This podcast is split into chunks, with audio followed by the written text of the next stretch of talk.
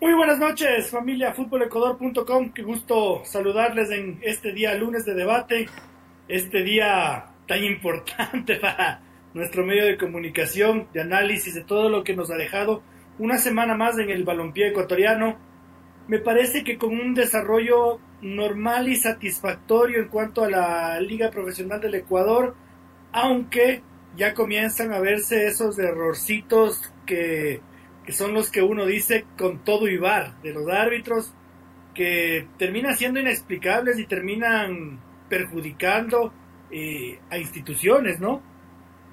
En este caso, creo yo, uno de los damnificados de la fecha sí puede ser el Barcelona Sporting Club, a un equipo al que mucho se le eh, atacha de ser beneficiario de los errores arbitrales. Me parece que eh, este fin de semana ha sido víctima de una convocatoria de la selección ecuatoriana de fútbol que definitivamente hay que criticarla y hay que analizarla, porque la única explicación que yo entiendo a todo lo que ocurre es que Félix Sánchez Vaz recibió una orden desde arriba de que no hay plata, no hay, no hay cama para tanta gente.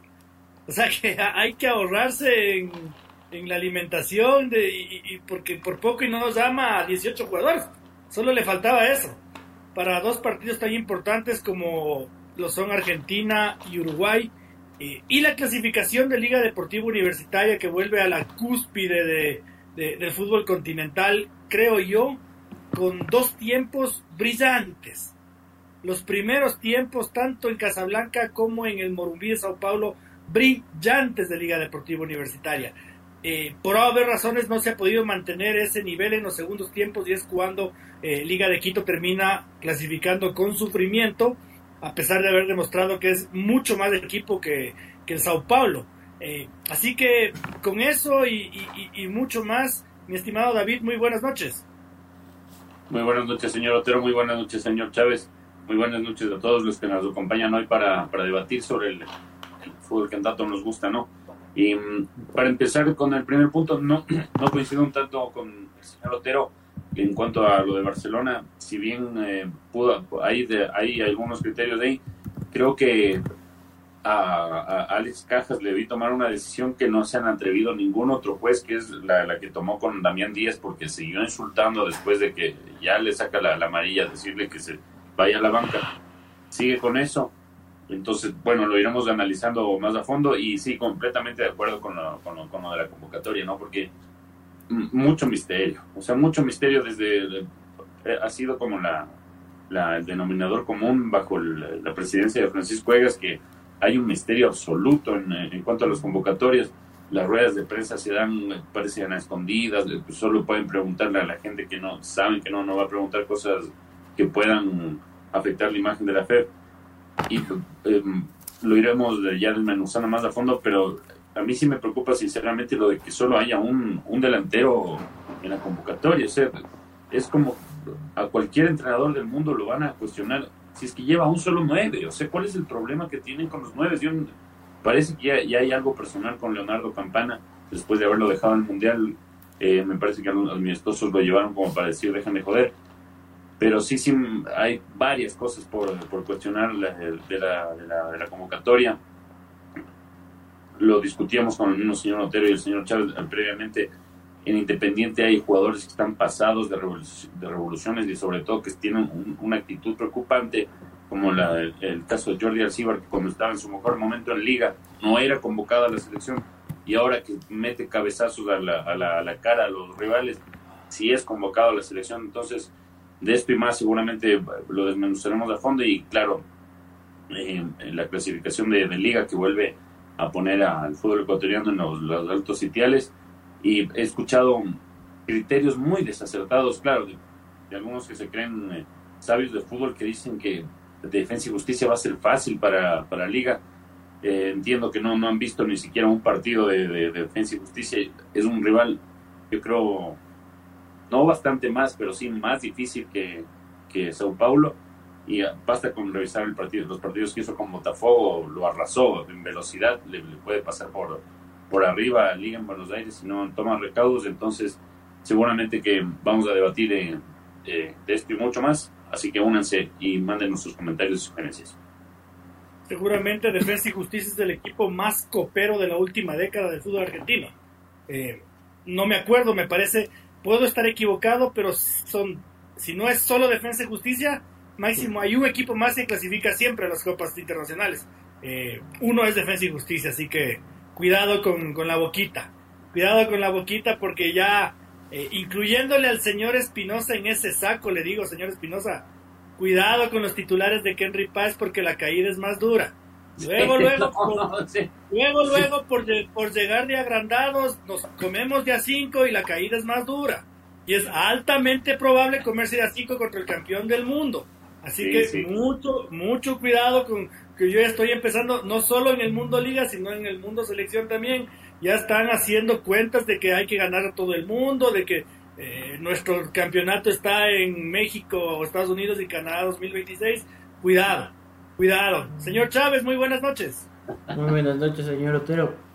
Qué casualidad que las críticas al arbitraje, las polémicas, suceden como pasa con el hermano mayor de esta Liga Pro, la Liga de España mismas polémicas, mismos errores, mismas curiosidades del bar, no de esta temporada, sino de temporadas pasadas y esto se está replicando. ¿Qué miedo tienen de revelar los audios del bar? La afición tiene derecho a escucharla. Con mi lo hace, pero me parece que ya veo que tienen los que sabemos en la garganta cuando nos conocimos que tienen la idea de querer revelar los audios. Como usted lo ha mencionado también, eh, una convocatoria digo del carajo, para, para despecharse, con, con, la manera como lo sueltan, eh, cómo se está manejando la federación. Eh, ¿qué, qué, qué, falta? Solo falta que el, el, el, el, propietario de las hidratantes vaya a hacer escándalo en plena rueda de prensa, porque así se está manejando como, como si esto fuera un pueblo así nomás con, con Liga, como usted dice, con las alegrías. Ojo, hinchas de Liga, que no salgan hoy a decir que, que hace frío en la cima ni pendejadas. Comparten todavía con el Ponchito, comparten con el Delfín. Y como lo, lo, mencionado, ojo que eso de crecerse a veces eh, de un sopapo dicen que te aterrizan al cielo, de, del cielo a la tierra de un sopapo.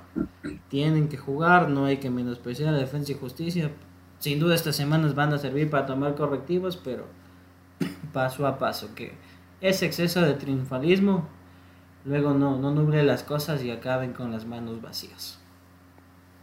Eh, ah, me guardé el tema del debate con el señor Espinosa respecto a, a, lo que yo planteaba de Barcelona y, y, y, sí, le doy la derecha con lo de Damián Díaz, muy bien, pero Barcelona no se quedaba con 10 si no era por una completa y absoluta idiotez de Alex Caja. Eh, a Barcelona no le meten el segundo gol si es que no es por una completa estupidez del señor Alex Caja. Hay falta clarísima, el Bar se lo muestra, lo muestra la pantalla de Gol TV y esa jugada del, primer gol de Cumbayá tuvo que haber sido anulada porque había una falta terrible. Y la expulsión de Francisco Fidrisewski, perdóneme, pero es que nadie la va a entender nunca mientras no se renueven los, los audios del bar, que dicho, que dicho sea de paso, eh, eh, Miguel Ángel Oro ya ha dado un paso adelante al decir que convocará un consejo de presidentes de la liga profesional para intentar que haya el visto bueno de que empiecen a compartirse este tipo de pruebas escandalosas. Lo del Aucas contra el Club Sport Emelec es un escándalo, señor Espinosa. Eh, ahorita nos centramos un poquito en Barcelona porque usted los odia, y porque yo quiero hacer del abogado del y porque yo quiero hacer del abogado del diablo. Pero lo del MLE Gaucas es un escándalo, es un escándalo de proporciones bíblicas. Sí, la, la, o sea, la verdad, yo, yo por eso con el, con el VAR igual sabíamos que iba a haber polémicas, que no hay una maldita fecha que no haya polémicas. Pero claro, en este caso, como fue el, el más afectado Barcelona, pero bueno, también ya, ya vienen pasados, de, eh, eh, no nos olvidemos de la fecha con Delfín que terminó con, con todos los hombres menos, ¿no?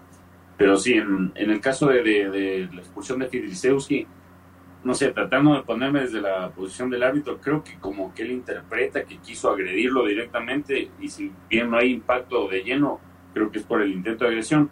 Con el VAR eso se corregía y era amarilla, obviamente. Eh, si no te parece raro que no vaya a consultar esa jugada, claro, yo también le, entiendo al Alfaro Moreno la, la indignación que tenía hoy día en la mañana y ahí no queriendo ni mandar a los jugadores de sparring, pero la verdad a veces sí, sí, no se comprenden decisiones de los árbitros, que eh, la misma jugada con una camiseta...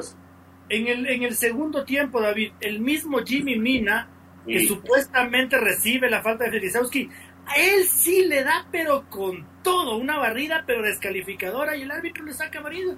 Y no revisó el tijera. Es tijera. esa tijera era para roja. Porque o sea, si, se analiza esa jugada, por lo que se suele castigar con roja ese tipo de, faltas, de barridas específicamente, es porque pueden causar daño al, rival y le podía quebrar, porque va en tijera. Entonces, claro, y es más raro aún que siendo Barcelona no te lo revisen. Entonces, sí, uno sí se queda pensando como ¿qué estará pasando? La verdad, estará, ¿qué, es lo que serán errores de involuntarios o está como una, tendencia otra vez? No, no, sé, bueno, la, verdad es que te, da para pensar mucho. Y en el partido del Aucas de Melec, es que la verdad también en, en esas yo sí respaldo las decisiones que tomó la mayoría. ¿Tú cuál dices que estuvo mal, Luchito? O señor Otero a mí me, me, quedó la duda de, del gol y me quedó la duda de la expulsión. Bueno, el gol sí. Eh, la, expulsión de Pepe Pancho. Sí. Es que sí, le, es, es para segunda amarilla. Es que es, para segunda amarilla. La expulsión, bueno, es por el reclamo previo. Como era doble amarilla, no podía revisar. No podía revisar, claro, ese, es el problema. Pero para mí, más polémica en sí hubo en el de, en el de Barcelona. Y claro, esa tijera esa tijera de Jimmy Mina no, no puede quedar sin roja. Es que ahí es cuando, siendo hincha de, de Barcelona, ahí se veían las caras. De, en, los graderos estaban enloquecidos. O sea, la verdad no. Y, y, bueno, también para ponernos un, un poco del lado de, los árbitros, ¿no? Eh, hoy he estado escuchando un programa en, en, la Radio Redonda y nuestra, nuestra colega Michelle Duque le escribía a un árbitro, porque igual se estaba debatiendo eso, y le decía que, claro, o sea, nos dicen por qué nos demoramos y todo. Y dice porque no tenemos tantas tomas del bar. Entonces siguen viendo la misma jugada en una sola toma o máximo dos. Y así a veces no se puede juzgar. O sea, la plena. Sí se necesitan más cámaras, cuñaño. Si no, ¿cómo? Pues vamos, es que es imposible. Entonces, por ahí quizás también pueda, se puede encontrar una, no sé, una, una respuesta a estas cosas tan locas que se ven, ¿no? Porque es el, el bar. Y aparte, hermano, algo que sí no puede pasar es que se demoren 10 minutos viendo un maldito ay Dios, ¿quién está trazando? ¿quién está ahí? O no tienen alguien que trace, porque, o sea, no se puede demorar 10 minutos en eso, brother. Matan el fútbol, matan el fútbol. Y, yo no sé cómo, cómo van a solucionar esto, porque, o más cámaras que inviertan, claro, pero algo tienen que hacer pronto y con, con, con la situación que está, porque a veces mucho palo se le da a Miguel Ángel Loria de Liga Pro y yo creo que de parte de ellos sí se está poniendo lo máximo que pueden poner. Yo creo que quien está fallando en este, en este aspecto sí es la FED. La FED con los árbitros y también con el tema VAR, implementación, no, no, no está poniendo todo de parte. Y es que la pregunta, la pregunta eh, después de esto que cuenta el señor Espinosa, que yo no lo escuché, yo soy, yo soy de Match Deportes desde hace seis meses. La gente que sabe de radio. Sí, sí. Es eh, Claro, ¿quién hizo, quién celebró y quién, quién celebró el concurso de adjudicación del VAR? ¿Y quién lo adjudicó? La Federación Ecuatoriana de Fútbol. Eh, Miguel Ángel Or fue muy claro al decir que ese era un proceso que legalmente solo lo podía hacer la Federación Ecuatoriana de Fútbol y en el que Liga Pro no metía cuchara. Entonces, el proceso de adjudicación, de selección eh, y de concurso en diferentes órdenes eh, lo hizo la Federación Ecuatoriana de Fútbol. Eh, y si es que es verdad lo que cuenta el señor Espinosa, evidentemente este árbitro nunca va a decir quién fue, porque nosotros también, no sé si se acuerda que nosotros también teníamos eh, un informante que, nos ayudaba cuando, cuando había este tema de las paralizaciones y las huelgas, y claro, nos pedía reserva, y es muy entendible. entonces, claro, no, no, no, no hay mucho más que apuntar a la Federación Ecuatoriana de Fútbol y esperar la cordura de los dirigentes del fútbol ecuatoriano. Francisco, como lo dijo Miguel Ángel ahora el día de hoy, repito, que sí hay la intención de empezar a revelar los audios del bar. Sí, no sé si hasta el público, pero por lo menos entre los clubes que quede claro. Porque las Sí, broncas, claro. lo que nos queda, o sea, en incertidumbres, a mí me queda, por ejemplo, eh, el, el agarrón de sobre Fernando León en el Mele Gaucas. Es un agarroncito, es como dicen, penalito. Pero que entonces, si a Melec no le pitaron que el día de mañana a Independiente del Valle no le vayan a decir no, si es penal, sancionable, sino que se demuestre que hay criterios unificados y que no vayan a coincidir las personas que hoy dicen una cosa, mañana salen con otra. Como usted dice, supuestamente un par de colegas me mencionaban que lo del polaco daba para roja, que habían visto otra imagen, que ni sé qué, pero si los comunes mortales no vemos la supuesta imagen, nosotros, ¿qué vamos a seguir pensando? Yo también coincido. No hay expulsión por ningún lado. Y entonces, ¿qué carajo determinó el VAR para que al señor Alex Cajas no le digan, oye, anda a revisar? Anda a ver la jugada porque no es para roja, sino que le dicen, confirmado, roja. De hecho, Solo de- interrumpo un segundo, Dale. señor Chávez y señor Otero. eh, ah, para continuar con esto, también es curioso porque eh, el señor eh, Chávez menciona, claro, una jugada tan, tan leve, penalcito, pero en el caso de, de- de- del Delfín Independiente del Valle no fue penal, pero la, la segunda amarilla a Facundo Castelli, no sé si vieron la roja, la expulsión del 9 de- de- del, de Delfín, tienen que chequearla. O sea, la verdad hay cosas que no no quedan claras. Es que, o sea, no, no puedes medir con una intensidad de nada, uno- una caricia con la mano que le da para segunda amarilla. Siga, señor Chávez, disculpe. Por interrupción. ejemplo, miren, miren ahí mismo, lastimosamente, como es doble amarilla, no se puede revisar, no hay el criterio, los equipos acaban cambiar. perjudicados. Quizás la regla debería modificarse, pero Sí, por lo menos que los clubes estén brindados y estén seguros. Eh, ya no bajo la condición, obviamente, porque ya no pagan, ya no les cuesta de su bolsillo, pero es decir, oye, no es que estamos en un torneo eh, ine- ine- inequitativo porque a tal o cual le favoreces, sino que dices, estamos en un torneo que cumple con las mínimas condiciones porque los árbitros están debidamente capacitados y si tie- por lo bueno van a tener tendencia al error es algo normal los seres humanos nos equivocamos pero que por lo menos van a tener cierta coherencia con el manejo de los criterios. Cuándo llamar cuándo no por eh, no sé si es de esta fecha o de la fecha pasada. Llamaban a cada rato el bar revisa posible penal revisa posible penal. Pero qué penales eran carajos y por eso el, el mismo juez central iba a revisar. No no no, no es penal. Entonces que volvemos a los mismos criterios. ¿Cuándo va a ser sí? ¿Cuándo no? Pues por lo menos que tengan una serie de escuelas, clínicas, capacitaciones. Y si ya vemos cierta coherencia y cierto equilibrio, por lo menos los clubes van a decir, sabe que esta vez me tocó, pero lo, están actuando bien, están bien capacitados. No podemos joder en ese sentido. Sabe que hay una, hay una intención que me la comentaba a mí Miguel Ángel Or, y creo que la- lo dijo en alguna entrevista que le hicimos allá desde Brasil, no me acuerdo David, Eh, y él decía eh, la apertura que tiene la Liga Pro de asumir la capacitación de absolutamente todo el que ellos consideran el grupo élite de los árbitros, pero que la condición de Liga Pro para asumir esos costos es que este grupo élite de árbitros se dedique a picar, a pitar única y exclusivamente Liga Pro, Serie A y Serie B. Porque ustedes sabrán que a los árbitros se los rota, ¿no? Y de repente aparecen en el fútbol femenino, en la segunda categoría, en divisiones formativas. Entonces, Miguel Ángel me decía, la única condición que pone Liga Pro es que este grupo de de élite de, árbitros se dedique solo a pitar Liga Pro. Y nosotros asumimos entrenamientos cuatro días por semana, con capacitación, con escuelas y todo lo demás. Eh, Entiendo que la situación no habrá sido aceptada por la Federación Ecuatoriana de Fútbol porque ya ha pasado un buen tiempito de esta propuesta que hubo eh, y no se ha podido concretar absolutamente nada. Eh, ahora, David, ¿sabes por qué a mí me parece peligroso que se revelen los audios del bar? Eh, es por la poca cordura dirigencial también. Por ejemplo, el señor Alejandro Alfaro Moreno haciendo un meeting, haciendo un meeting político el día de hoy en el aeropuerto, en el aeropuerto de Quito, pidiendo sanción y cadena perpetua para Alex Cajas. Eh, cosa con la que yo discrepo porque Alex Cajas puede equivocarse como cualquiera de nosotros. Y yo no me acuerdo que el señor Alfaro Moreno cada vez que eh, la embarraba siendo presidente de Barcelona, eh, alguien le haya acusado y le haya eh, haya pedido cadena perpetua para él, pues. Porque el señor Alfaro Moreno la ha embarrado en Barcelona en todos los frentes, ¿no?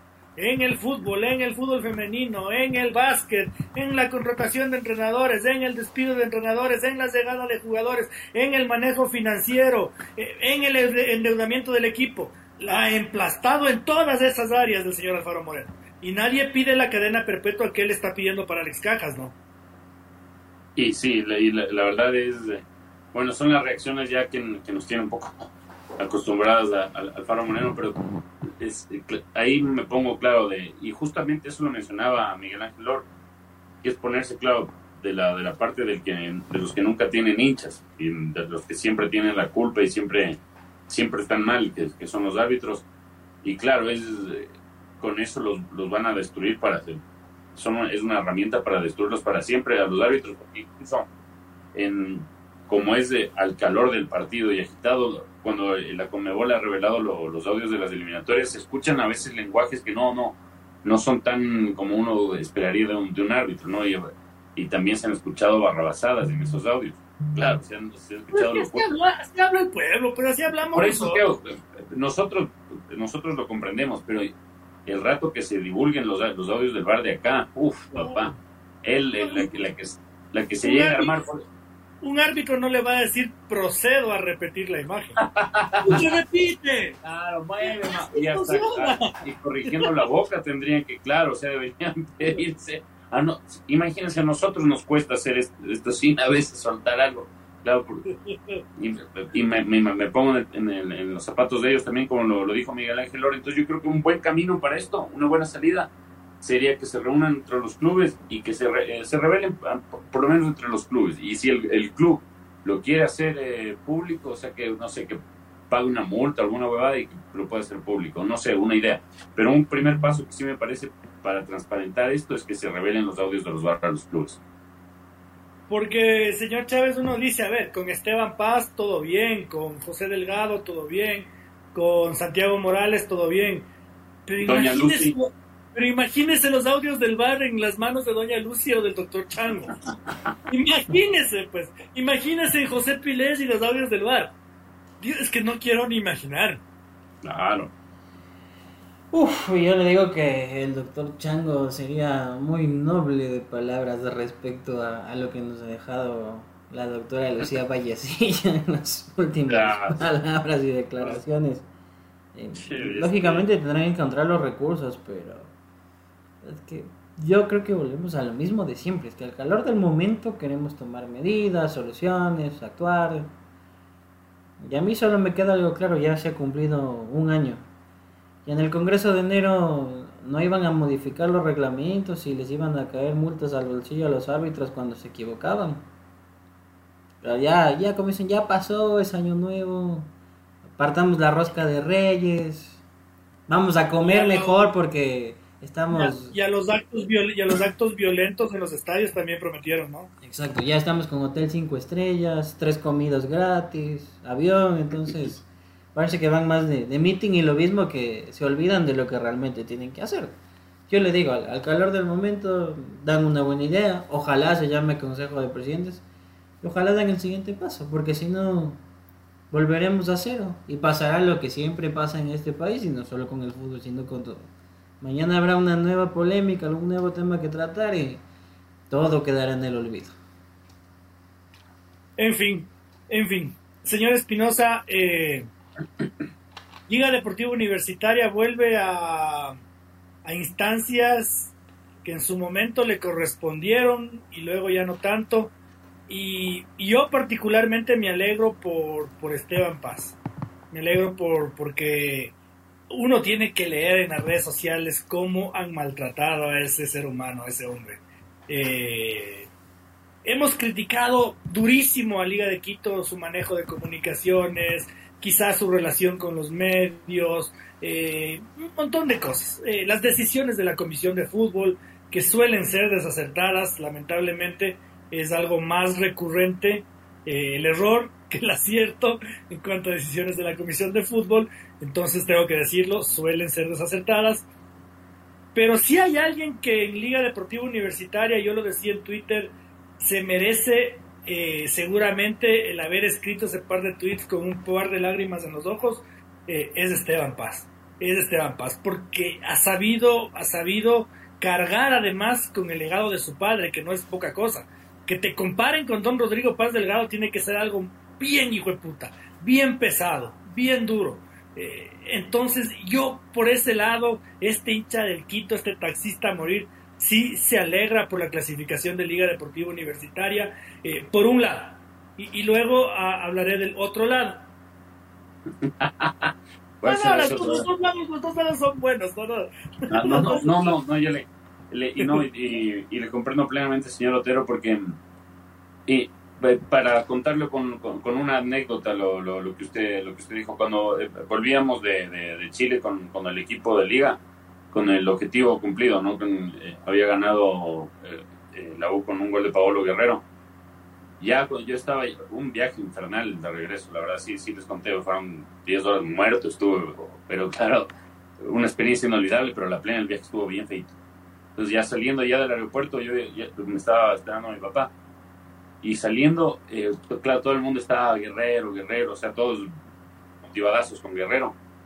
Y el hijo de Esteban Paz, eh, el, hijo, el hijo mayor de Esteban Paz, eh, dijo, este es el verdadero guerrero. O sea, no, no denostando para nada a Paolo, sino este es, el, este es el guerrero, este es el guerrero, refiriéndose a su padre Esteban Paz, que claro, como dice el señor Otero, ha sido blanco de críticas de siendo parte de un equipo de fútbol tienes que asumir más un equipo como liga, tienes que estar ya predispuesto a, recibirlas, porque así hagas las cosas bien, igual te van a caer.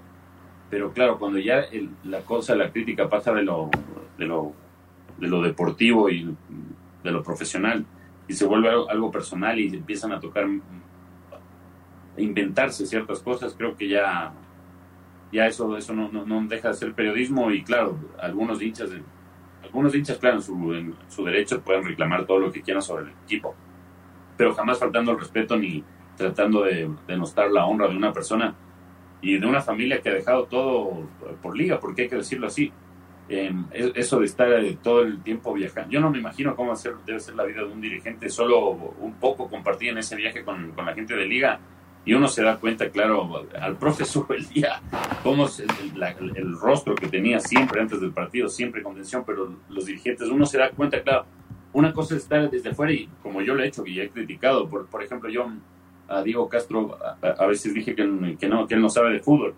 Y claro, y él en, una conversación ahí nos dijo, sí, yo no, yo no sé de fútbol, pero sé de un montón de cosas más, del TS, eh, TSL, que es el sistema de transfer, de un montón de cosas más que es de manejo. Y claro, uno, uno de esos lo, da, por descontado, pero en un equipo tan grande como Liga, como Barcelona, como MLE, como Nacional, estas cosas son re complicadas de hacerlas y hay alguien que tiene que estar ahí día a día y dejando a la familia de lado. Entonces, sobre, sobre todo por eso de, la familia, ese gesto del, hijo de Esteban Paz me dejó así pensando. Y la verdad que por Esteban Paz y por toda su familia y por el trabajo que hacen por, Liga, algunos pueden decir, no sé, nos están pagando por eso. No, es lo que, lo que uno ve como el señor Otero, que cuando es de criticarle a Liga no, no escatima. Igual yo cuando a veces uno se pone loco como hinchi, claro, pues no te gusta ver a tu equipo mal. Pero ver a, personas que hacen todo por el equipo, porque por poner un ejemplo de un y cercano, ¿qué está pasando en Emelec? ¿Y qué pasó el último tiempo con la hinchada, un grupo masivo de la hinchada con Nassim Neme? ¿Cómo se referían a Nassim Neme? Algunos periodistas también cómo lo empezaron a criticar de una manera, no sé, yo creo que uno de los peores defectos del ser humano es la, ingratitud y esa se paga, esa se paga fea. Y vemos que en, en Emelec un poquito se está empezando a pagar y yo por eso, el día que se vaya la, Esteban Paz, la familia Paz, creo que eh, debería irse con, con, pase lo que pase, así el Liga vuelva a descender, con todo lo que alcanzaron, se deberían ir con aplausos de gratitud de la, de la verdadera hinchada de Liga por todo lo que hacen, es increíble. Y de ahí en cuanto a fútbol, en nuestros programas previos lo analizábamos y yo decía que si bien no, no se estaba consiguiendo los resultados, em, el juego de, en cuanto a su el día, yo lo veía con el mejor nivel de juego de, de todos sus ciclos, considerando el 2014 y 2015. Y con Sao Paulo, sí, como lo, lo, describió perfectamente el señor Otero, dos primeros tiempos brutales que con eso se, se sostuvo la clasificación. En Quito se, se desgastó el equipo después de haberlo dado todo en el primer tiempo y en el segundo tiempo no hay cómo obviar del análisis el que, que Alexander Alvarado saliera expulsado al 48. jugar todo un tiempo con 70 mil personas volviéndote loco, a mí la verdad sí me, me, sorprendió la, la, templanza, el carácter eh, de, los jugadores y también me sorprendió la, la tranquilidad de su día en, antes de la tanda de los penales, en ese video que se ha viralizado cuando dice... Cuando eh, los cinco, ¿no? Claro, dice, falta un capítulo más, lo ganamos en los penales. Pa, pa, pa, pa, pa, pa, tranquilo, un capítulo más. No, bien, bien, la verdad que es como que se va forjando la mística de antes de envío. Oiga, de, antes de señor Chávez, respóndame cortito. Desde su viaje a Chile a mí se me quedó atrancada una pregunta que me olvidé de hacerle. Hágale, hágale. ¿Ya le conoció al que se equivoca? No, no viajó el pana. Esta vez, esta vez a Brasil ha ido. Esta vez a Brasil ha ido. Si no decíamos hacer una bofetada, iba. No viajó. No, no viajó. boca, pues les ponen a hacer el minuto a minuto viendo la tele. Pero verás que creo que se motivó porque en el viaje a Brasil le llevaron y salieron bonitos videos de allá. Sí. Ah, muy bien, que tenía esa pregunta dándome vueltas, se me olvidaba hacerle. Buena pregunta.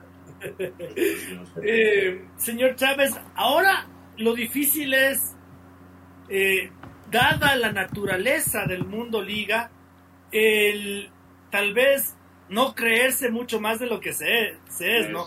Ya, ya hablamos ahorita de, lo que se dice de defensa y justicia, y claro, como el nombre es raro, un poquito izquierdoso, eh, medio, medio, medio, medio chistosón, eh, entonces seguramente creemos que le vamos a pasar por encima y, y no, pues resulta que es uno de, uno de los clubes más ordenados del fútbol de la Argentina, económicamente hablando y administrativamente hablando.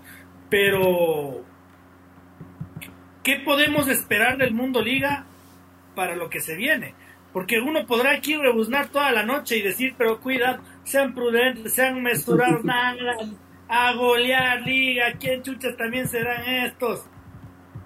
Yo, antes de, de soldar mi análisis, tengo una petición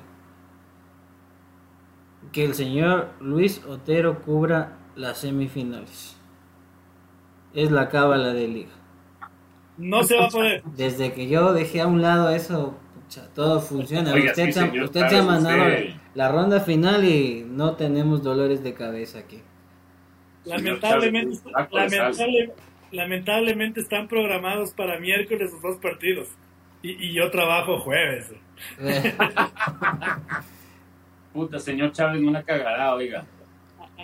Ya no queda más que contactarse con, con Berry Man aquí en un Mufa. claro, mire, bueno, ya en el tema serio, pues eh, yo entiendo que la gente tiene esta algarabía, este triunfalismo, pero como usted dice, yo veo la particularidad de un defensa y justicia que se paró muy bien y fue un equipo que rompió las hegemonías, por ejemplo, de los equipos de Libertadores que ganaban las recopas le amargó Palmeiras. Veo un equipo que constantemente saca nombres interesantes, son vendidos, se van a otros equipos mejores o se van al exterior. Y es un caso parecido al fenómeno independiente.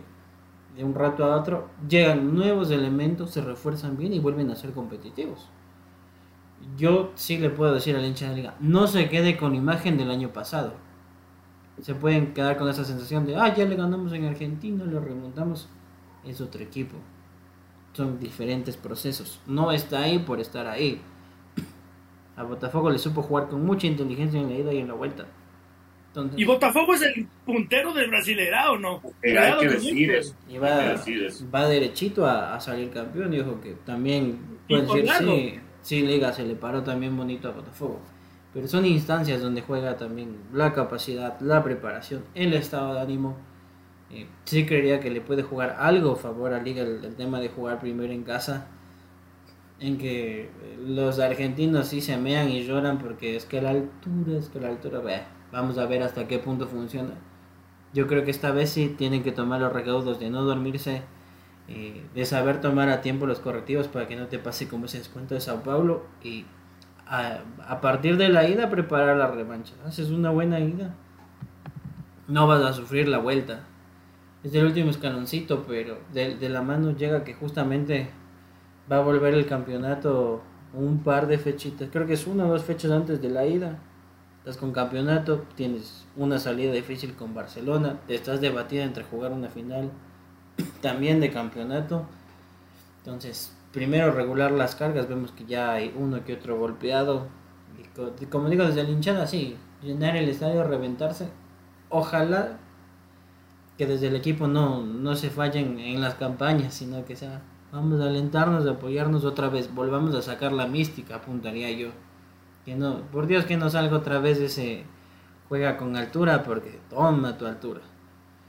Pero sí, dejar que, que los unos trabajen, que el equipo se prepare y que se consiga un buen resultado. Yo creo que es la clave esa. Un buen resultado es la clave de ganar. Tienes que ganar la yo, yo me voy a yo me la voy a jugar a nombre de los hinchas de liga. Ojalá ojalá no sea el saco de sal. Pero señor Espinosa, es que si es que la liga logra sostener 70 minutos el primer tiempo que hizo en Quito con Sao Paulo, tiene que ser campeón de la Sudamericana. No hay a dónde correr. No, no hay. No, no, no, se raye, no se raye, pero. No veo rival. No, no veo rival realmente. Ese en la final yo sí le veo haciendo eso, lo, lo que dice el señor Otero, pero claro, es que la verdad los primeros 45 ese primer tiempo, ese primer tiempo de Quito, eh, de verdad, de verdad me, me, me, me dejó culo, me dejó boquiabierto, me, no sabía si es que, pucha, capaz hacía un papelón escribiendo que eh, yo sí vi en determinados pasajes nivel Champions. O sea, vi, vi un nivelazo, un nivelazo, un, equipo, pero a lo bestia. Eh, para que me entienda el común de los mortales. No, no estarles hablando aquí de, de transiciones y de, y, de huevadas. Basculaciones. Y de basculaciones. Pero me parecía el primer, el primer tiempo, si Liga sostiene 70 minutos el nivel del primer tiempo contra Sao Paulo, tiene que ser campeón de la Sudamericana.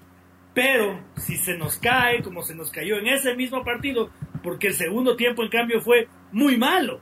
No, no, fue, un no fue un desastre, pero muy malo. Malo. Eh, ahí es cuando, cuando uno entra en... A ver, se ve la evolución en Liga de Quito claramente. Eh, hay mérito claramente, pero hay que ser un poco más constantes, ¿no? Sí, y sobre todo capitalizar las situaciones de gol, porque con Sao Paulo sí, eh, se terminó sufriendo de la manera que se terminó el equipo con, con, los penales. Pero pudo haber liquidado en, 45 minutos con dos, con dos goles más estaba bueno, con un gol más estaba liquidada, yo creo, la serie, porque no se sacaba ese, ese resultado de Sao Paulo pero lo que sí hay que considerar también es que Liga va a tener una, una baja recontra sensible para, para, los dos partidos contra defensa, que es de Alexander Alvarado, que si bien en el primer partido no, no, fue titular porque se la jugó su el día por, por dejarlo eh, esta vez en el banco, eh, yo creo que también en, en, el partido de vuelta en, Sao Paulo, antes de la expulsión, en el primer tiempo, Alvarado fue clave. Alvarado fue clave. Y, pero se comió el gol de la clasificación, ¿no? Sí, también, también. Lo, que es es, pero eh, para mí Alvarado es un jugador clave y te puede cambiar la, cara de un momento al otro en el partido y creo que esa baja la, la, puede llegar a sentir Liga. Y sobre todo porque eh, eh, Defensa y Justicia es un equipo que defiende muy, muy ordenado, muy ordenado, entonces la, forma de, abrir esos, equipos ordenados en cuanto al desequilibrio individual, el talento individual, y si bien Johan Julio Renato están pasando un, momentazo, también Lisandro Alzugaray está incrementando su, su nivel de juego. Eh, creo que la, ausencia de, de, Alexander puede pesar, entonces eh, Subeldía sin duda ya lo debe estar trabajando en su mente el partido, pero creo que el gran reto de Subeldía va a ser eh, que, que, no se sienta la, la, la ultra sensible baja de, de, Alvarado. Pero bueno, digamos que dentro de la preocupación que puede haber en liga, hay dos lindos dolores de cabeza, ¿no? Porque eh, Lisandro Alzugaray y Jan Hurtado no son cualquier jugador. estamos hablando de jugadores de mucho pergamino, de mucho cartel y de donde seguramente saldrá el reemplazante de, de Alexander Alvarado para, para, estos dos partidos. No es que tienes que apostarle a un juvenil o como eh, pasa en el Nacional que si se te va Ronnie Carrillo, chao gol. Eh, Liga tiene el recambio y yo creo que que ahí sí es tarea de, del cuerpo técnico. Me parece también que a, Alexander hay que trabajarlo mentalmente, hay que, hay que arroparlo, porque lo que se ve en redes sociales, él también está con algún resentimiento, con la cabeza pensando en, en otras cosas. Y claro, mi hijo, le digo yo, siempre le dije, mi hijo, si llega a oír esto, es liga. Es liga y eso es lo que pasa con los equipos grandes. Si algún rato te le va a tocar ir a jugar en el Real Madrid, en el Milan, en el Barcelona, si le va a tocar ir a la América de Cali, a Millonarios, a Cerro Porteño, a Olimpia, va a pasar exactamente lo mismo. Exactamente lo mismo y, para estar en un equipo grande hay que ponerse bien de la cabeza y ser consciente de que eh, este tipo de situaciones, de críticas, incluso tal vez de injurias en redes sociales, son bien propias de los equipos grandes y se tiene que, que manejar, ¿no?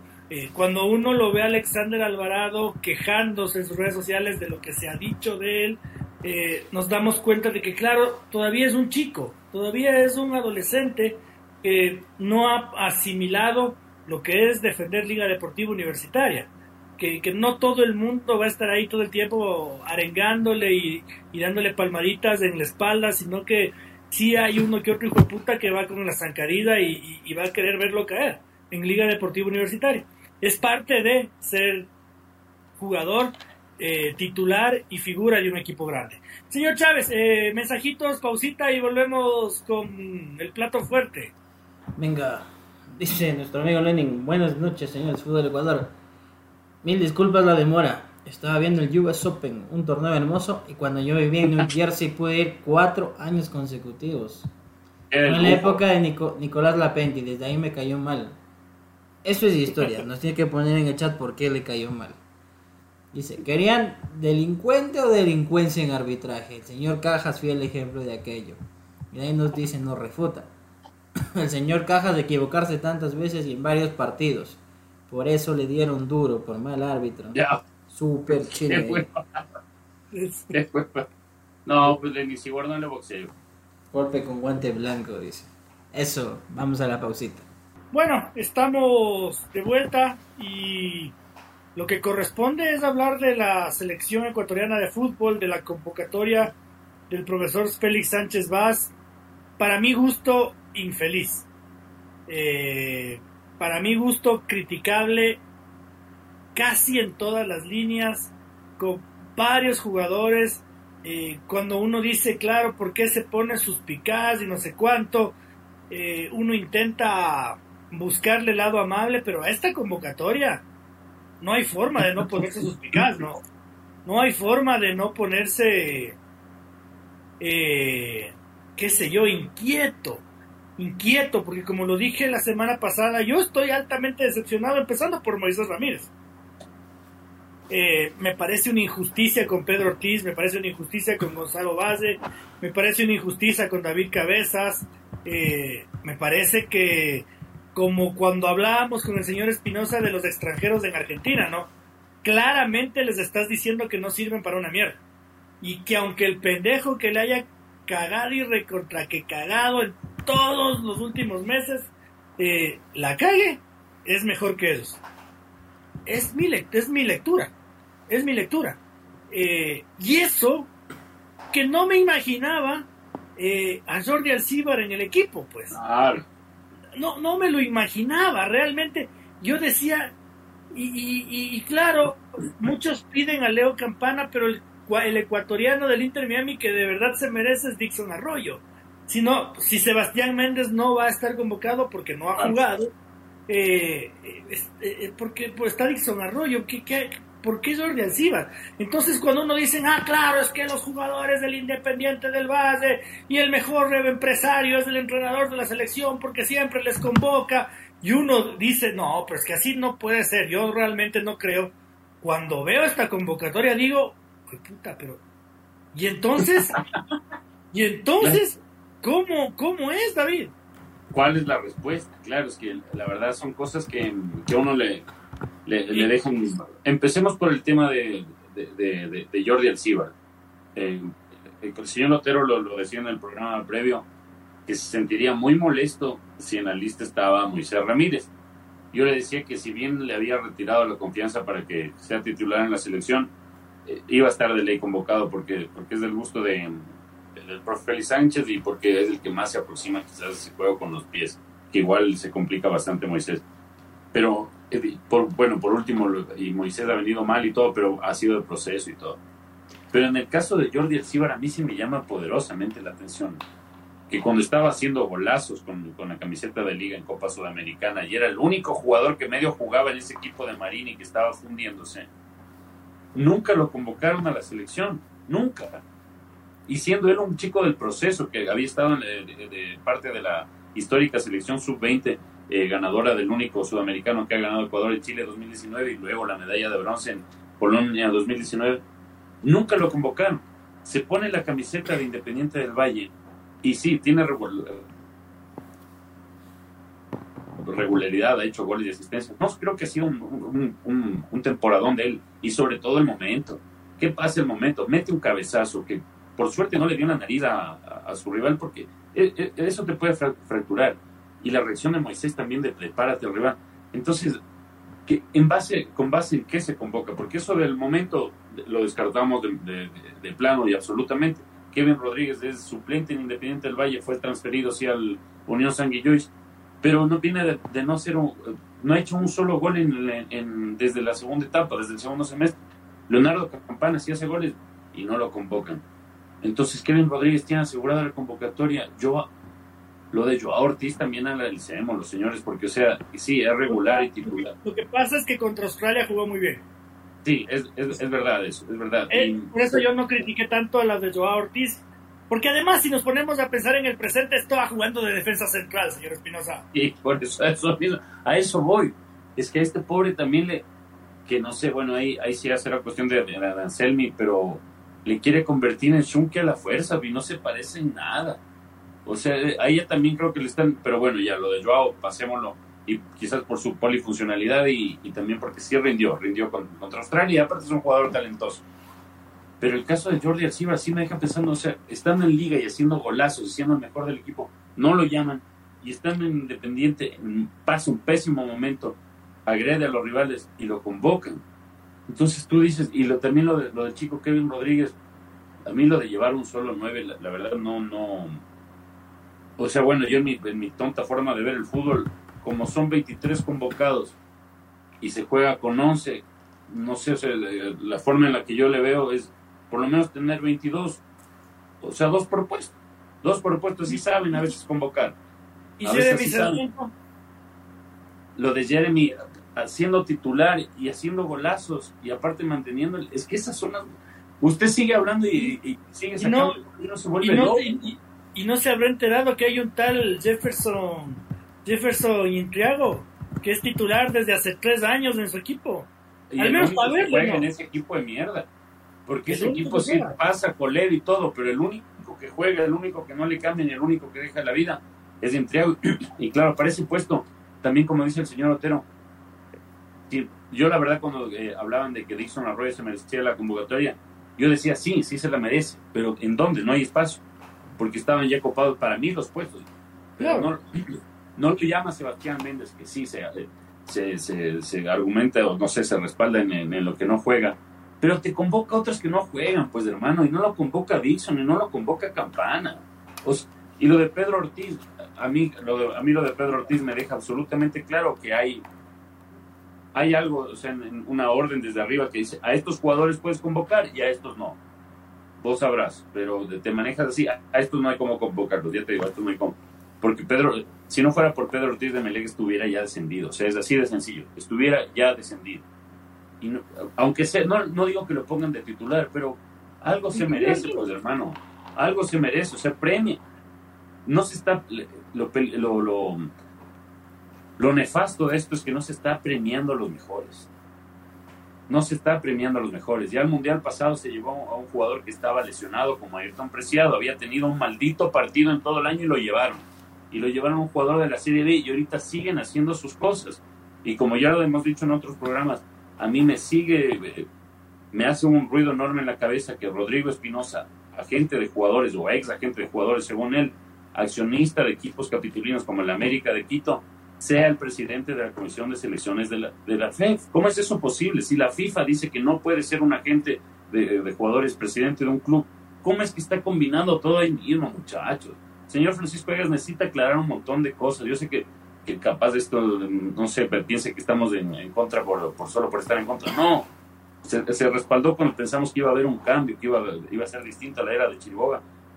Pero estamos viendo que sigue el manoseo y sobre todo el, el de tomar por, por estúpidas a, las personas, porque la verdad eso es la manera en la que se está manejando la comunicación. Soltar la convocatoria cuando está jugando la liga, el único partido internacional.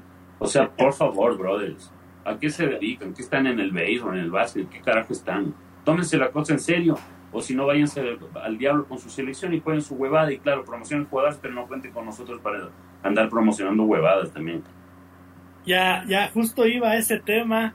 Y, y, Francisco a mí me, me, me, me molestó tanto.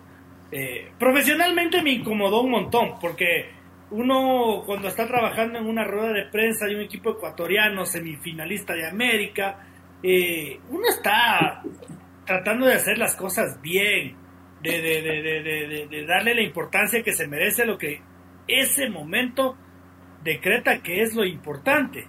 Y ¡pum! La convocatoria de la selección ecuatoriana de fútbol. Y ahora sí, estos hijueputas, en serio, sí estarán viendo la tele. ¿Alguien les habrá dicho que, que está jugando la liga los cuartos de final de la Copa Sudamericana y que acaba de ganar? ¿Alguien les informó? que podían haberlo hecho eso el siguiente día a las 9 de la mañana si es que el propósito era hacer un ridículo, ¿no? Porque para la convocatoria de un equipo nacional, de, de, de, un equipo que va a representar a un país, lo mínimo que tiene que estar es sentado el, el, el, el seleccionador nacional claro. con el jefe de comunicaciones de la federación, absolviendo las preguntas de los medios de comunicación como todas las que nos estamos planteando aquí. El señor Félix Sánchez Vaz tiene la obligación, sí, la obligación de decirle al país por qué Jordi Alcibar, por qué tal vez Kevin Rodríguez, por qué Moisés Corozo, por qué no Pedro Ortiz, por qué no Jefferson Intriago, por qué, por qué, por qué no eh, Campana. Leonardo Campana, por qué no Ronnie Carrillo, por qué no Miguel Parrales, eh, por qué solo, por qué solo tres delanteros si no hay un límite, no hay, no, no es que la Conmebol les dice, verán, 23 máximo. No, no, sí podría. Ya, no digo que haya 50, no, pero 25 ya. 25, 26. Dos delanteritos más por si acaso Ner Valencia se lesiona, ¿no? Porque si es que se lesiona Ner Valencia vamos a jugar con, con, falso 9 toda la vida, porque no hay nomás. Entonces, señor Chávez, uno dice la, la, las formas, hasta, hasta me da pensar en los modales que pueda haber, ¿no? Qué, qué pocos modales, ¿no? Es como que, ah, suelta ya, ponza, huevada, ya está. Ahorita capaz que ni, ni, ni ven. ¿Cómo no vamos a ver, cómo no nos vamos a dar cuenta de lo informales que son, de lo casuales que son, con situaciones tan importantes para el deporte ecuatoriano? A ver, cierto es que la modernidad del fútbol demanda negocios, manejos con sponsors, auspicios y demás, pero como usted dice, pues desde la era Gustavo Alfaro resulta que, así como decimos que el gobierno se debe a sus mandantes, pues la selección se debe a sus hinchas. Gustavo siempre se sentaba a atender a los medios. Sí, lógicamente. Pero usted me dirá, pero usted recordará cómo las últimas convocatorias le brindaban, se soltaban a última hora y predominaba más el, el videito bonito de la marca de cerveza. Dos preguntas. Antes que decir que son así. Y ahí comenzábamos con las preguntas, vos, vos, vos y yo, y se acabó. Del canal tenemos... del fútbol, del canal del fútbol, de la red y de alguno otro más que les caiga bien. Exactamente. Ah. Y ahora parece que ni eso entonces. No es nada y, y, y no es nada no contra los medios. Y no es nada contra los medios de comunicación, no, pero eh, pero son los, que, son los que les caen bien. El canal del fútbol, Radio La Red, son a los únicos que les responden. Mira, los únicos que no le, y los únicos que no les preguntan lo, lo, que, lo que el país quiere saber. Entonces, y, y mire que la campaña se pudo haber implementado, lo mismo, bonito tratar de lucirse con este peleador del UFC, como en su momento lo hicieron con el personal de, de la Casa de la Selección, pero tan sencillo. Soltamos esto El profesor Félix Sánchez va a hablar mañana a las viernes, viernes 9 de la mañana. Estimados medios de comunicación, nos vemos en la casa de la selección. Punto. Punto. Ya se han ido a Argentina. Nada más. Chucha. Creo que han dicho, ya soltamos, ya súbete al avión, ya va a arrancar. ¿Qué quieren que no sepamos? Es que el manejo es así. Sí, eso es. Como dicen, eso la- es. lanza la piedra, esconde la mano. Es Y- vergonzoso. Y tenemos estos problemas. Y, y yo, lógico que vimos estas situaciones vergonzosas sumadas a que ahora parece que no se puede decir nada porque al medio lo acaban censurando. ¿Qué pasó con Max Deportes? Usted parece que está más enterado. Ni yo que les oigo todos los días sé. A Match Deportes básicamente no le autorizaron los derechos de transmisión, tenían ya un preacuerdo, lo iban a firmar. Y una pelea ¿Con quién, entre... tenía- ¿Con quién tenían un preacuerdo y qué preacuerdo había? Se supone que los derechos radiales los maneja Radio Caravana en el país, así ha sido casi toda la vida. Marito Radio- Canesa. Sí, Radio Caravana les dice, esta vez tienes que solucionarte con el canal del fútbol. Ellos como señal matriz y quienes hicieron entrada, habla con el gerente. El gerente les dice, no, has hablado mal del canal del fútbol. Y aquí la orden es clara. A más deportes no se le da derechos de transmisión. Hasta cierto punto usted puede decir esto es libre mercado. Usted decide quién vende. X, Y, Z. Lo que llama la atención es que Roberto Mar Machado, un hombre de tanta experiencia, creo que ante todo un caballero, buscó solucionar el tema con la federación, hablar. De pronto se habló algo malo, porque Roberto Mar dice, aquí en ningún momento hablamos mal del canal del fútbol. En ningún momento se habló desde la opinión y se quiso lastimar a la federación. Aquí se replicaba lo que los protagonistas decían respecto a qué pasaba, las deudas de la federación, a por qué no se puede desarrollar la Copa Ecuador. Así que en ningún momento nosotros fuimos críticos, fuimos portavoces y replicamos esas declaraciones. Pero, por ejemplo, ¿usted se acuerda, señor Espinosa, cuando usted publicó una noticia eh, citando a la fuente área deportiva en la que decía que había clubes que estaban eh, volviéndose a plantear la idea de que no se descienda? Correcto. Y- Ahí, ahí, Roberto Mar Machado habló muy mal de Fútbol Ecuador con su hijo Roberto Carlos. Y yo le mandé personalmente un WhatsApp a su otro hijo, a Sebastián, aclarándole el tema, pidiéndole que por favor lea la noticia que está citada. Eh, entonces, yo a veces sí percibo que hay formas y formas de decir las cosas. Y, con una experiencia en futbolecuador.com, porque le escuché en el programa de la tarde a don Roberto Mar Machado decir, bien hecho que el Miguel Ángel Orles haya puesto en su lugar a, lo- a este medio de comunicación digital. Y bueno, muy en chis- medio en chiste, medio en broma decían, pero diga el medio, futbolecuador.com. Yo, a ver, a ver, a ver, a ver, un ratito. Y luego se, y luego se burlaban eh, su hijo Roberto Carlos y don Roberto de la información del señor Espinosa de Oscar, del interés del Barça por Oscar Zambrano. Entonces yo tuve que escribirle a Sebastián, a quien lo considero mi amigo, y aclararle las cosas en el, en el mejor de los términos. Pero cuando uno ya escucha ese proceder y ese sentirse voz autorizada a nivel nacional, yo entiendo que puede caerle mal a la gente. Sí, yo creo que por ese lado, como digo, pudo haber llegado descontextualizado, etcétera. Al final, Perdón, digo, y, es libre y mercado esto- y y, y todo esto me lo hubieras llevado a la tumba si no hubiera salido este problema a flote. Porque no lo iba a decir, me iba a quedar callado. Ya, mira Pero lo he dicho. Entonces, voy a completar el contexto y, También, y la El señor, Roberto, el señor Roberto Carlos Machado se burlaba del titular del señor Espinosa por tener signos de exclamación y de interrogación. En un completo desconocimiento de que la gramática lo permite, ¿no? Se burlaba el señor Espinosa también cuando hablaba de, de, esta noticia de Oscar Zambrano al Fútbol Club Barcelona. Situaciones de las que yo me iba a quedar callado hasta cuando ha salido esto, porque me es necesario ejemplificar, repito, que las, las posiciones a veces autoritarias y el creerse el dueño de la verdad y el más experimentado periodista del fútbol ecuatoriano pueden llevarnos a cometer errores. Vea, ahí puede acabar mal. Completo la historia y, terminamos el contexto. Le dicen que hable con dos dirigentes. Está todo, de, todo debidamente grabado. Entonces, como dicen, llaman a dos dirigentes de la federación, la una persona, Rodrigo Espinosa, como lo dice Roberto Mar Machado, se excusó de que pasa por un tema personal y que está alejado del fútbol, está con licencia.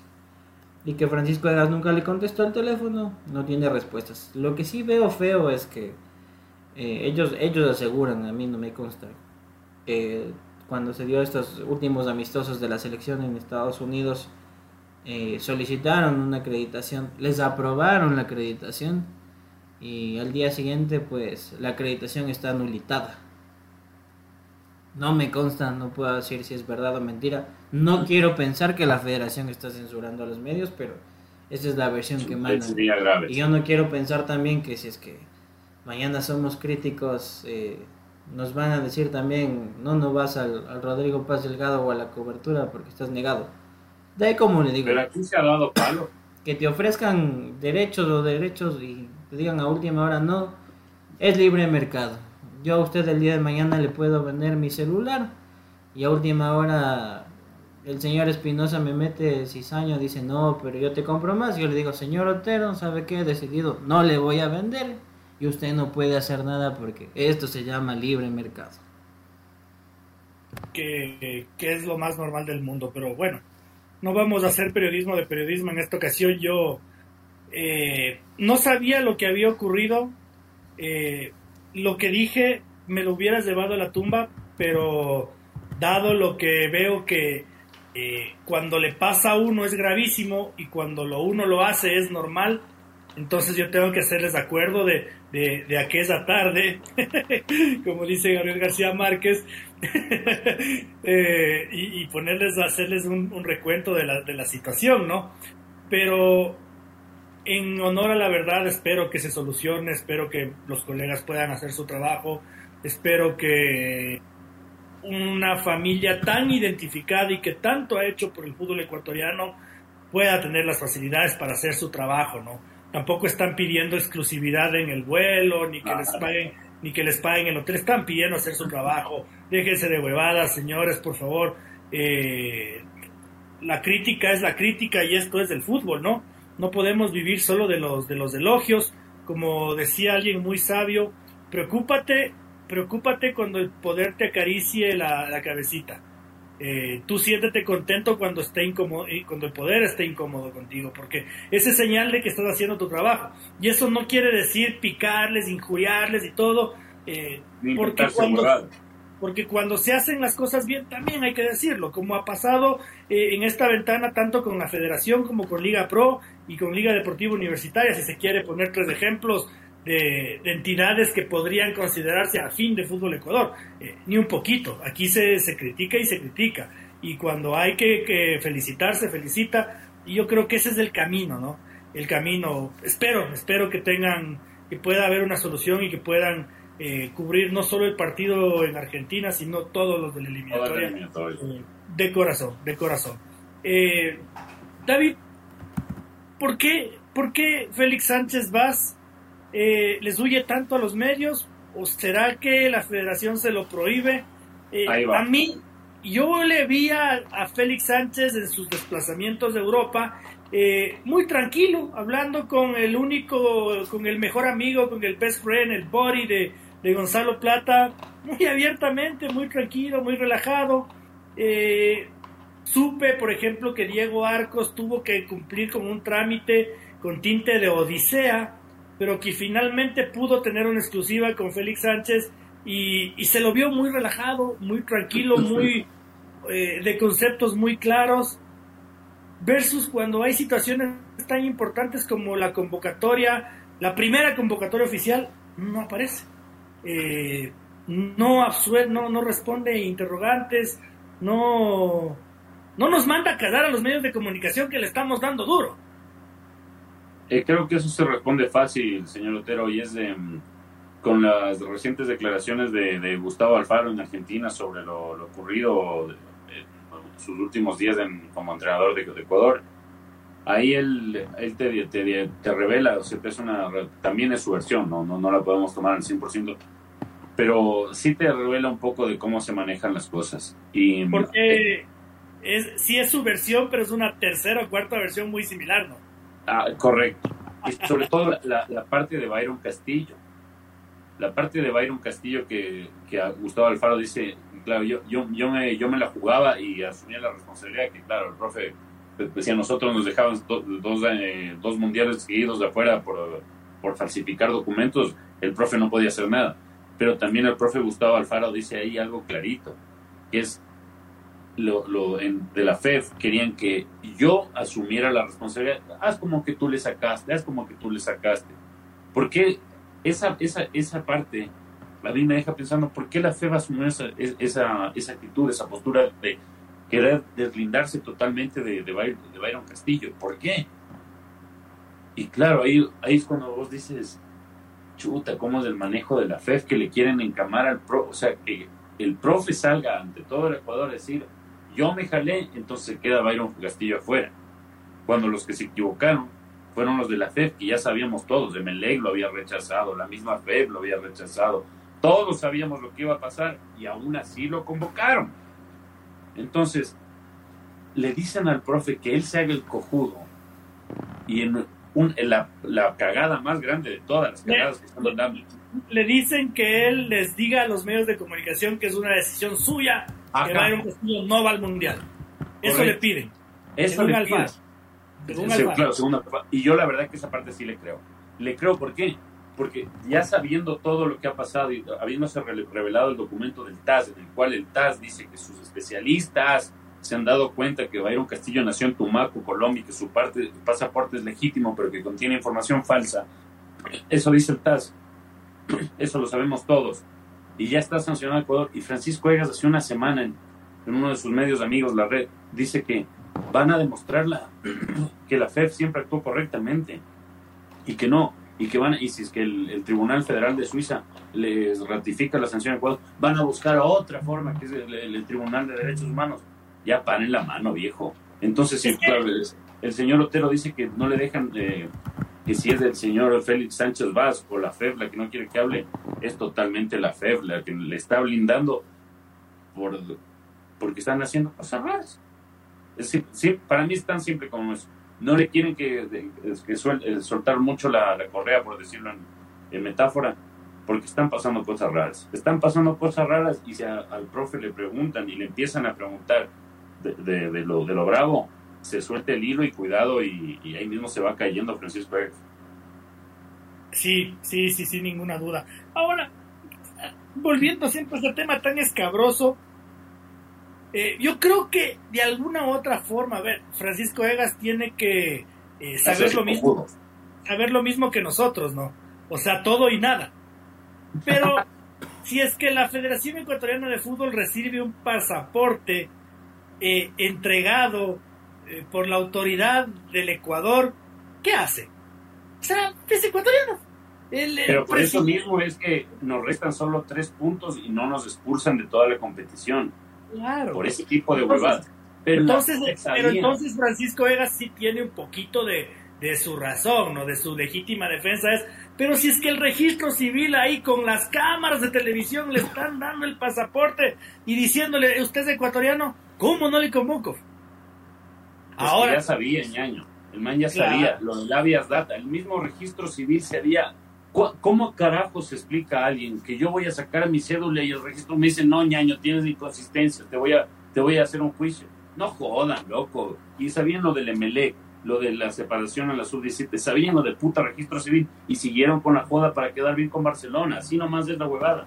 Yo creo que ahí sí hubo injerencias eh, de empresarios y directivos no en la federación, sino en buscarse la forma de que el registro civil y el buscarse la forma, entiéndasele, buscarse la forma para que le entreguen el pasaporte a Byron Castillo.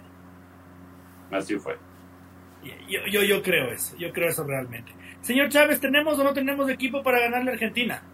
Yo le digo muy sinceramente, espero equivocarme de todo corazón, pero me late que vamos a pasar un momento amarguísimo este jueves. Pero de esos amargos bravos, bravos, bravos. Yo siento eso en mi corazón.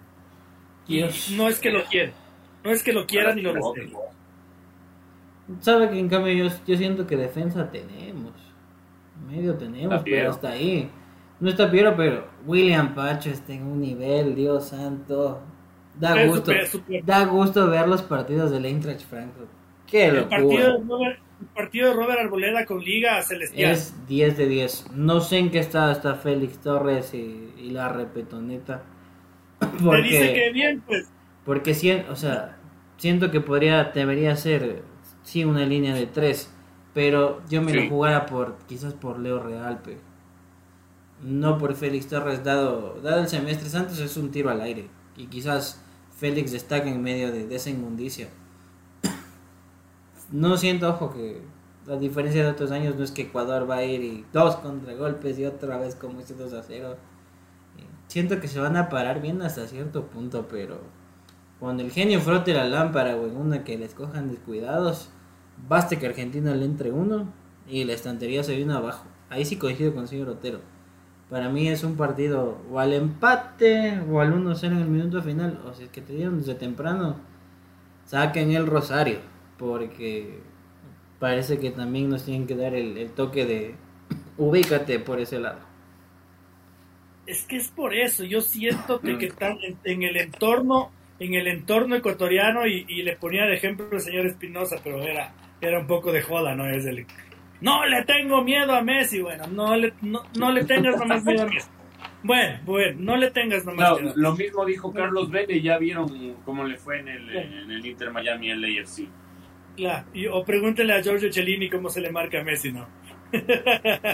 Ah, menos habla, sobre todo con, este tipo, para este tipo de partidos yo creo que no vale hablar nada. Calladitos, calladitos, calladitos, tranquilitos. Sí, aparte ese, este, equipo de Argentina viene volando, o sea. Y con, y con la motivación a mil por hora, con los jugadores ah. en, plenitud de forma, eh, volver, a, volver a un partido oficial después de ser campeón del ah, mundo, por más, por más gira que hayan hecho después de, conseguirlo. Me parece que son cosas que no ayudan mucho para la selección ecuatoriana de fútbol, que no nos olvidemos, en la eliminatoria pasada jugó en la Boca, eh, en la bombonera, eh, a, puertas, cerradas. Ahora es en el Monumental y, con el estadio a reventar. Eh, sold out. Y el nuevo Monumental, claro. E, esta va a ser una, esta ha sido una prueba. yo creería que incluso es más difícil que Brasil en estos momentos por, todo lo que ya enumeró el, señor Otero, la gente, las 80 mil personas. Y a mí sí, sí creo que lo, lo, lo vamos quisiera equivocarme, pero creo que lo vamos a extrañar a, a, Pierre Incapié, la verdad, porque él, él había, se había consolidado a Robert y, y a, Félix. Entonces creo que mm, esa ausencia va a pesar. Sobre todo cuando en línea de tres Piero era, era clave. Pero también creo que hay otros jugadores que, que podrían aportar su talento. Si bien la, la convocatoria te deja todavía ese saborcito amargo y medio cabreadera, ya se va pasando como poquito mientras llega el, momento del partido, pero yo un poco coincido con el señor Otero. Yo siempre, no sé, cada vez soy como optimista por naturaleza y siempre creo que se le puede ganar a Argentina, pero a esta Argentina le veo bien, bien difícil ganarle, bien difícil ganarle. Aparte que con toda la presión que, aunque sean, no, no sé, no, no, no, le salga también las cosas futbolísticas, futbolísticamente a Argentina, Creo que también el árbitro, ojalá no nos vaya a jugar ahí en contra con alguna huevada. Recordemos que en otro eliminatorio un penal, si bien fue penal, también con Argentina no dudan los penalcitos. Entonces, esperemos que el árbitro no, no, no, no influya en eso. Y eh, eh, algo que también me, preocupa un poco es el estilo de, de, Félix Sánchez de, siempre querer, salir jugando. Y eso de querer siempre salir jugando en, en Buenos Aires con el estadio con 90 mil personas y contra la Argentina de Messi no sé qué, tan producente sea para, para, Ecuador, pero bueno, vamos a ver una, una la, prueba de jerarquía top, top para la selección de Félix Sánchez. Sabe que ahí yo solo me lanzo, más bien por el contrario.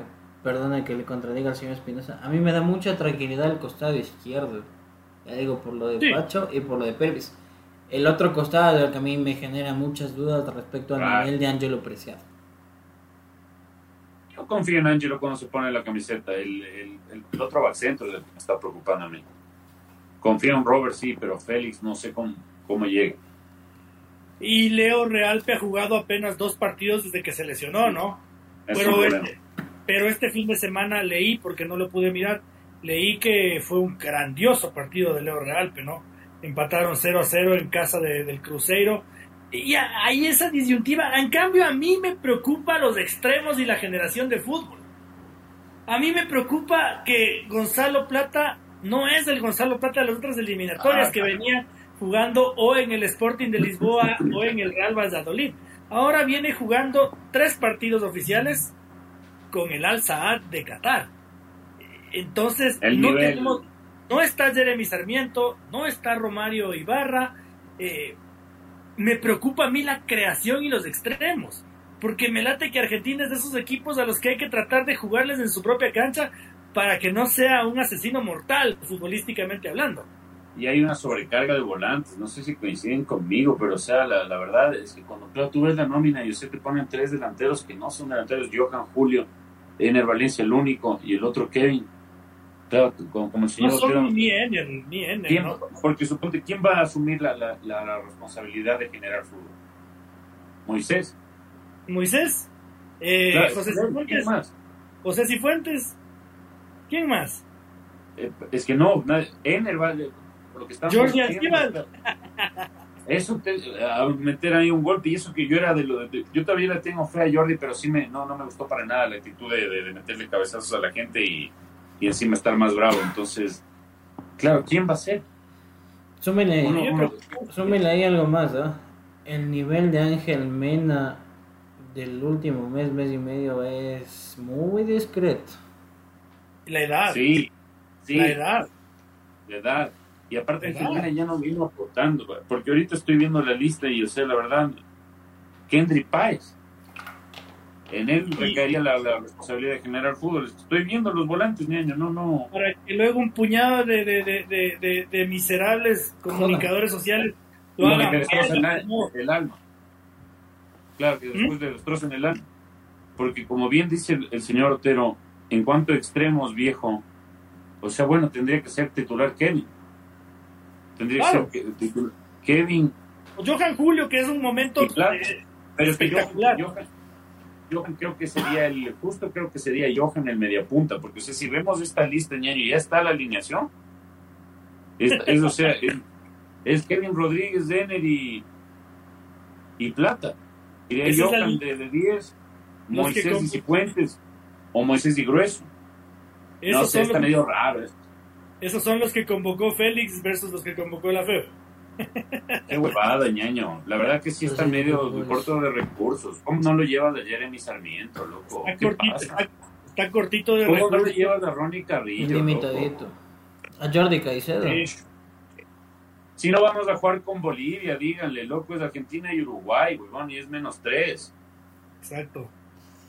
Bueno, señor Espinosa, ¿qué se le queda en el tintero? De que se me queda en el tintero, nada, qué bacán, oigan, yo la verdad pensé que cuando Cristiano y Messi ya se fueron de, Europa, dije ya se acabaron esos, esos martes y miércoles de Champions que Messi hacía dos goles, de Cristiano tres, Messi hacía tres, Cristiano dos, estaban siempre en la misma huevada. Y ahora separados por miles de kilómetros siguen en su huevada de competencia, o sea, que competencia, ¿no? Pero hace dos goles del uno, hace dos goles del otro, hace una asistencia del uno, hace dos asistencias del otro yo la verdad que, no sé, cada vez que les veo jugar ahora, estos últimos partidos, sí siento como una como nostalgia anticipada y nada, qué, qué lindo haber estado en, esta época de, Cristiano y Messi, pues se está llegando ya al, final que, nunca queríamos que, llegara, pero aún así hasta el final se mantienen en, estos, par de locos. Nada, genial, fantástico, una, una bonita cosa de, de futbolera de haber vivido en esta época, creo que quizás la mejor la de Cristiano y Messi. Y, qué bonito que es. Bueno, el fútbol árabe más difícil, no sé dónde se lo pueda mirar, pero eh, la MLS se la puede ver y es cada vez, es cada vez mejor, ¿no? Qué ah, importante ha sido, qué importante ha sido la llegada de, Lionel Messi a, a, la MLS. Permite un espectáculo, un crecimiento y increíble, increíble.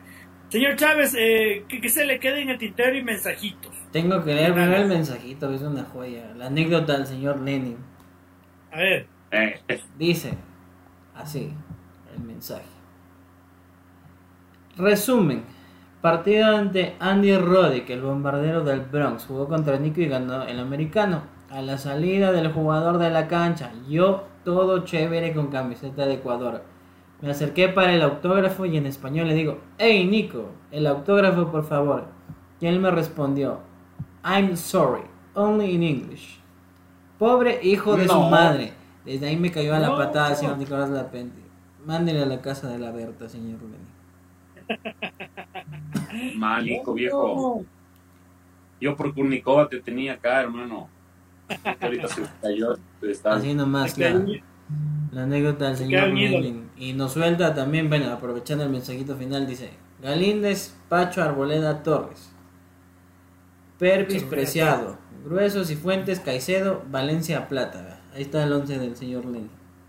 Ojalá. Eh, Por ahí va. tiene, Está, tiene sentido. está lajita la, Tiene- la. Tiene sentido, sí, tiene sentido. Y es altamente probable, dicho sea de paso, ¿no? No solo que tiene sentido, me parece altamente probable. Sí, es, es muy probable. Ahora sí, con, con mi tema libre para complacerlo al señor Lenin. Qué gran premio el de Monza ayer. Eh, Max Verstappen, histórico, récord 10 victorias consecutivas. Ferrari batalló hasta donde pudo. El 1-2 otra vez de Red Bull. Se marcan las tendencias, pero qué gran premio. De los mejores que se han dado en estas últimas semanas por un circuito muy complejo con todo y DRS para, para los rebases. Ve, ahí está el amigo Lenin. Dios mío, una locura ese F1. Y el, el final de remate de carrera de paso entre Leclerc y Carlos Sainz peleándose el, el tercer puesto entre la misma escudería. Un rebase enseguida recuperaba 1-2, 1-2 hasta que ya creo que les dieron el mensaje desde el box de, Déjense. ah, eh, vean, hijo de puta, si siguen así se vayan a chocar y nos quedamos sin nada. Pero carrerón, carrerón, coincido con el amigo Lenin. Del, el, el mejor gran premio de la temporada, creo, y ya dentro de unos 15 días estamos seguramente ya con otra vez el himno de, de Países Bajos con Verstappen y un nuevo título encaminado. Les voy a recomendar un proyectito que está haciendo eh, mi mecánico de cabecera y al mismo tiempo ex compañero del colegio, David Sánchez. Él es muy aficionado al deporte tuerca y está con un emprendimiento en Facebook Watch. No me acuerdo qué días hace, ya le voy a... Pero el otro día le vi, les voy a, les voy a recomendar porque estaba muy didáctico. Yo me puse a oírle por, por hacerle el aguante al pana, pero estaba, estaba muy chévere, muy didáctico, muy didáctico. Promoción. Ya, ya, la, la próxima semana les digo, la próxima semana les digo. Yo quiero, a ver, es que hay las, los dos extremos en la final del fútbol femenino, ¿no? Primero, el grandioso nivel de Barcelona y Dragonas. Qué gran partido. De esos, de esos 0 a 0 que apasionan, que yo era, eh, en algún momento del partido tuve que verlo de pie, porque era así, hubo un tiempo que Dragonas lo tenía y luego Barcelona lo tenía y las dos arqueras impresionantes de la, la Andreita Vera y la chica Capurro, si no me equivoco, qué grandes arqueras, qué grandes arqueras, eh, qué gran partido, qué, qué espíritu casi amateur, ¿no? De, de, de, de jugar al fútbol por pasión, porque les gusta. Eh, me encantó la final del fútbol femenino, se define este fin de semana. Domingo. Eh, entiendo que entiendo que el domingo entiendo que el domingo a las 11 no a la misma hora No les pondrán al mediodía. No, domingo 11 de la mañana va, lastimosamente. Y- bestia esta gente. y yo decía que son los dos extremos porque qué qué no quiero decir una palabrota pero qué mal trip la Federación Ecuatoriana de Fútbol no Son ¿Qué? como la gabardina, brother. hecho, hecho verga po- porque ese hubiera eso partido en horarios de la noche era Claro. como ver era como ver un gran premio de Fórmula 1 Pobre Buenas chico. tardes, las cinco. O estando a las 3 Sí, mismo, ¿por- pero pucha, ese sol de sí, 11 de la mañana, maldito, ¿Por qué los hombres no les ponen ahí? deshidratadas, contracturadas, pero seguían corriendo y fajándose. O sea, me, me- eras lo- todo lo que decías. Qué hijo de puta la federación, ¿cómo les hace esto a las chicas? Vos veías jugar y decían, qué grandes estas manes, se están fajando en serio. Ya se caían contracturadas en serio, se ayudaban entre las dos rivales porque las dos sentían la inclemencia del clima. Y la gran excusa es el bar y, y los horarios de la te- y los horarios de la televisión. Yo me pregunto que el bar no podía operar si no era esa hora y que les habían dado a escoger tres horarios y ese era el más conveniente. Porque si es que no, luego se utilizaba para la Liga Pro. Y yo digo, por, último, por último, sin bar. O sea, ya que chuchas. Estas chicas se han ah. acostumbrado a jugar sin bar toda su vida. Por último, sin bar. Y la segunda excusa. vale paloma. Y la segunda excusa, los horarios. Y yo me pregunto, ¿cuántos son pues la, la, la, enorme parrilla de, de, transmisión que tiene el canal del fútbol? como, como para no poderse abrir un huequito a las 5 o 6 de la tarde. Inconcebible, inconcebible y van a hacer lo mismo este fin de semana. Eh, lamentable, lamentable porque yo creo que el propio Barcelona no les diría, ¿no? Claro, como a mí me hicieron jugar a las 11 ustedes también. El mismo Barcelona diría, no, puta, qué alivio, ya vamos a las 6. Hagámosle, puta, qué alivio. Eh, ¿qué, qué, qué manera de maltratar al deportista ecuatoriano, de no dar explicaciones. Siempre que nos referimos a la Federación Ecuatoriana de Fútbol encontramos algo con que darles palo. Y, y, el problema no es este, ¿no? El problema es que, como ya lo hemos dicho un millón de veces, no hay quien, no hay quien resuelva nuestras inquietudes. Eh, toca estar a la casa de, de, Radio La Red o del canal del fútbol para ver si es que por ahí le hacen la pregunta que no quieren oír y, contesta, pero no pasa. Señor Espinosa, muy buenas noches. Muy buenas noches, señor Otero. Ya hace que no se vaya emplumado. Ojalá que no esté el señor, eh, el genio de los de, diagramar torneos y organizar de, de mantilla haciendo estas huevadas. Pero nada, muchas gracias a usted, señor Otero. Muchas gracias, señor Chávez, y a todos los que nos acompañaron hoy. Somos el próximo lunes al debate y no se olviden, este es Debate Fútbol Ecuador, lo hacemos con ustedes y para ustedes. Y no me sorprendería, ¿no? Porque hacer dos extangulares para que clasifiquen solo los ganadores y jugar la final es muy, muy del tristemente célebre ex confa. Señor Chávez, muy buenas noches. El respectivo adiós a mis compañeros, al amigo Lenin, gracias por el aguante que nos hace el señor Espinosa buen descanso, aproveche, cargue pilas y señor Otero, usted dirá al amigo Lenin más que nada, que es el hincha número uno, nos vemos lunes, nos vemos martes. Yo creo, yo creo que nos vemos miércoles. Ya, ni, para uno, ni para el otro, ni para el otro. porque, este, porque este pechito se va al fútbol. Ya, hágale. Entonces, ve, amigo este Pechito, este pechito se va al fútbol. Nos vemos miércoles, entonces. Y que no se olviden que este esfuerzo va a ser por, por el equipo y sigan las cuentas de Fútbol Ecuador. Ahí tiene la primicia. El señor Otero va a estar en el partido frente a Uruguay. Todas las redes van a estar bombardeadas, inundadas del mejor contenido. Siempre y cuando no me retiren la credencial después del programa de hoy. probable, cuidado. Señor Espinosa, por cierto, le deseamos unas felices vacaciones, no sé. Se, se nos va la llegado el mail de autorización, pero no entiendo. No ha llegado el mail de autorización, no sé cómo es la huevada ahora, la autovisa. Ya voy a. Pero no, ya no me Perfecto. Me imagino perfecto. que ya de llegar. Sí, sí, sí. Eh, nada, muchas gracias a quienes nos televisaron el día de hoy por Twitch, a nuestra familia Fútbol Ecuador, a quienes se van a ir sumando en el podcast de en las plataformas de eh, Spotify y Apple Podcast. Un fuerte abrazo a todos. Eh, lo de siempre, ¿no? No me cansaré nunca de decirlos. todo esto es por y para ustedes y todos los esfuerzos que hace este medio de, comunicación independiente tienen la finalidad de abrirnos un poquito más del panorama del fútbol ecuatoriano, ¿no?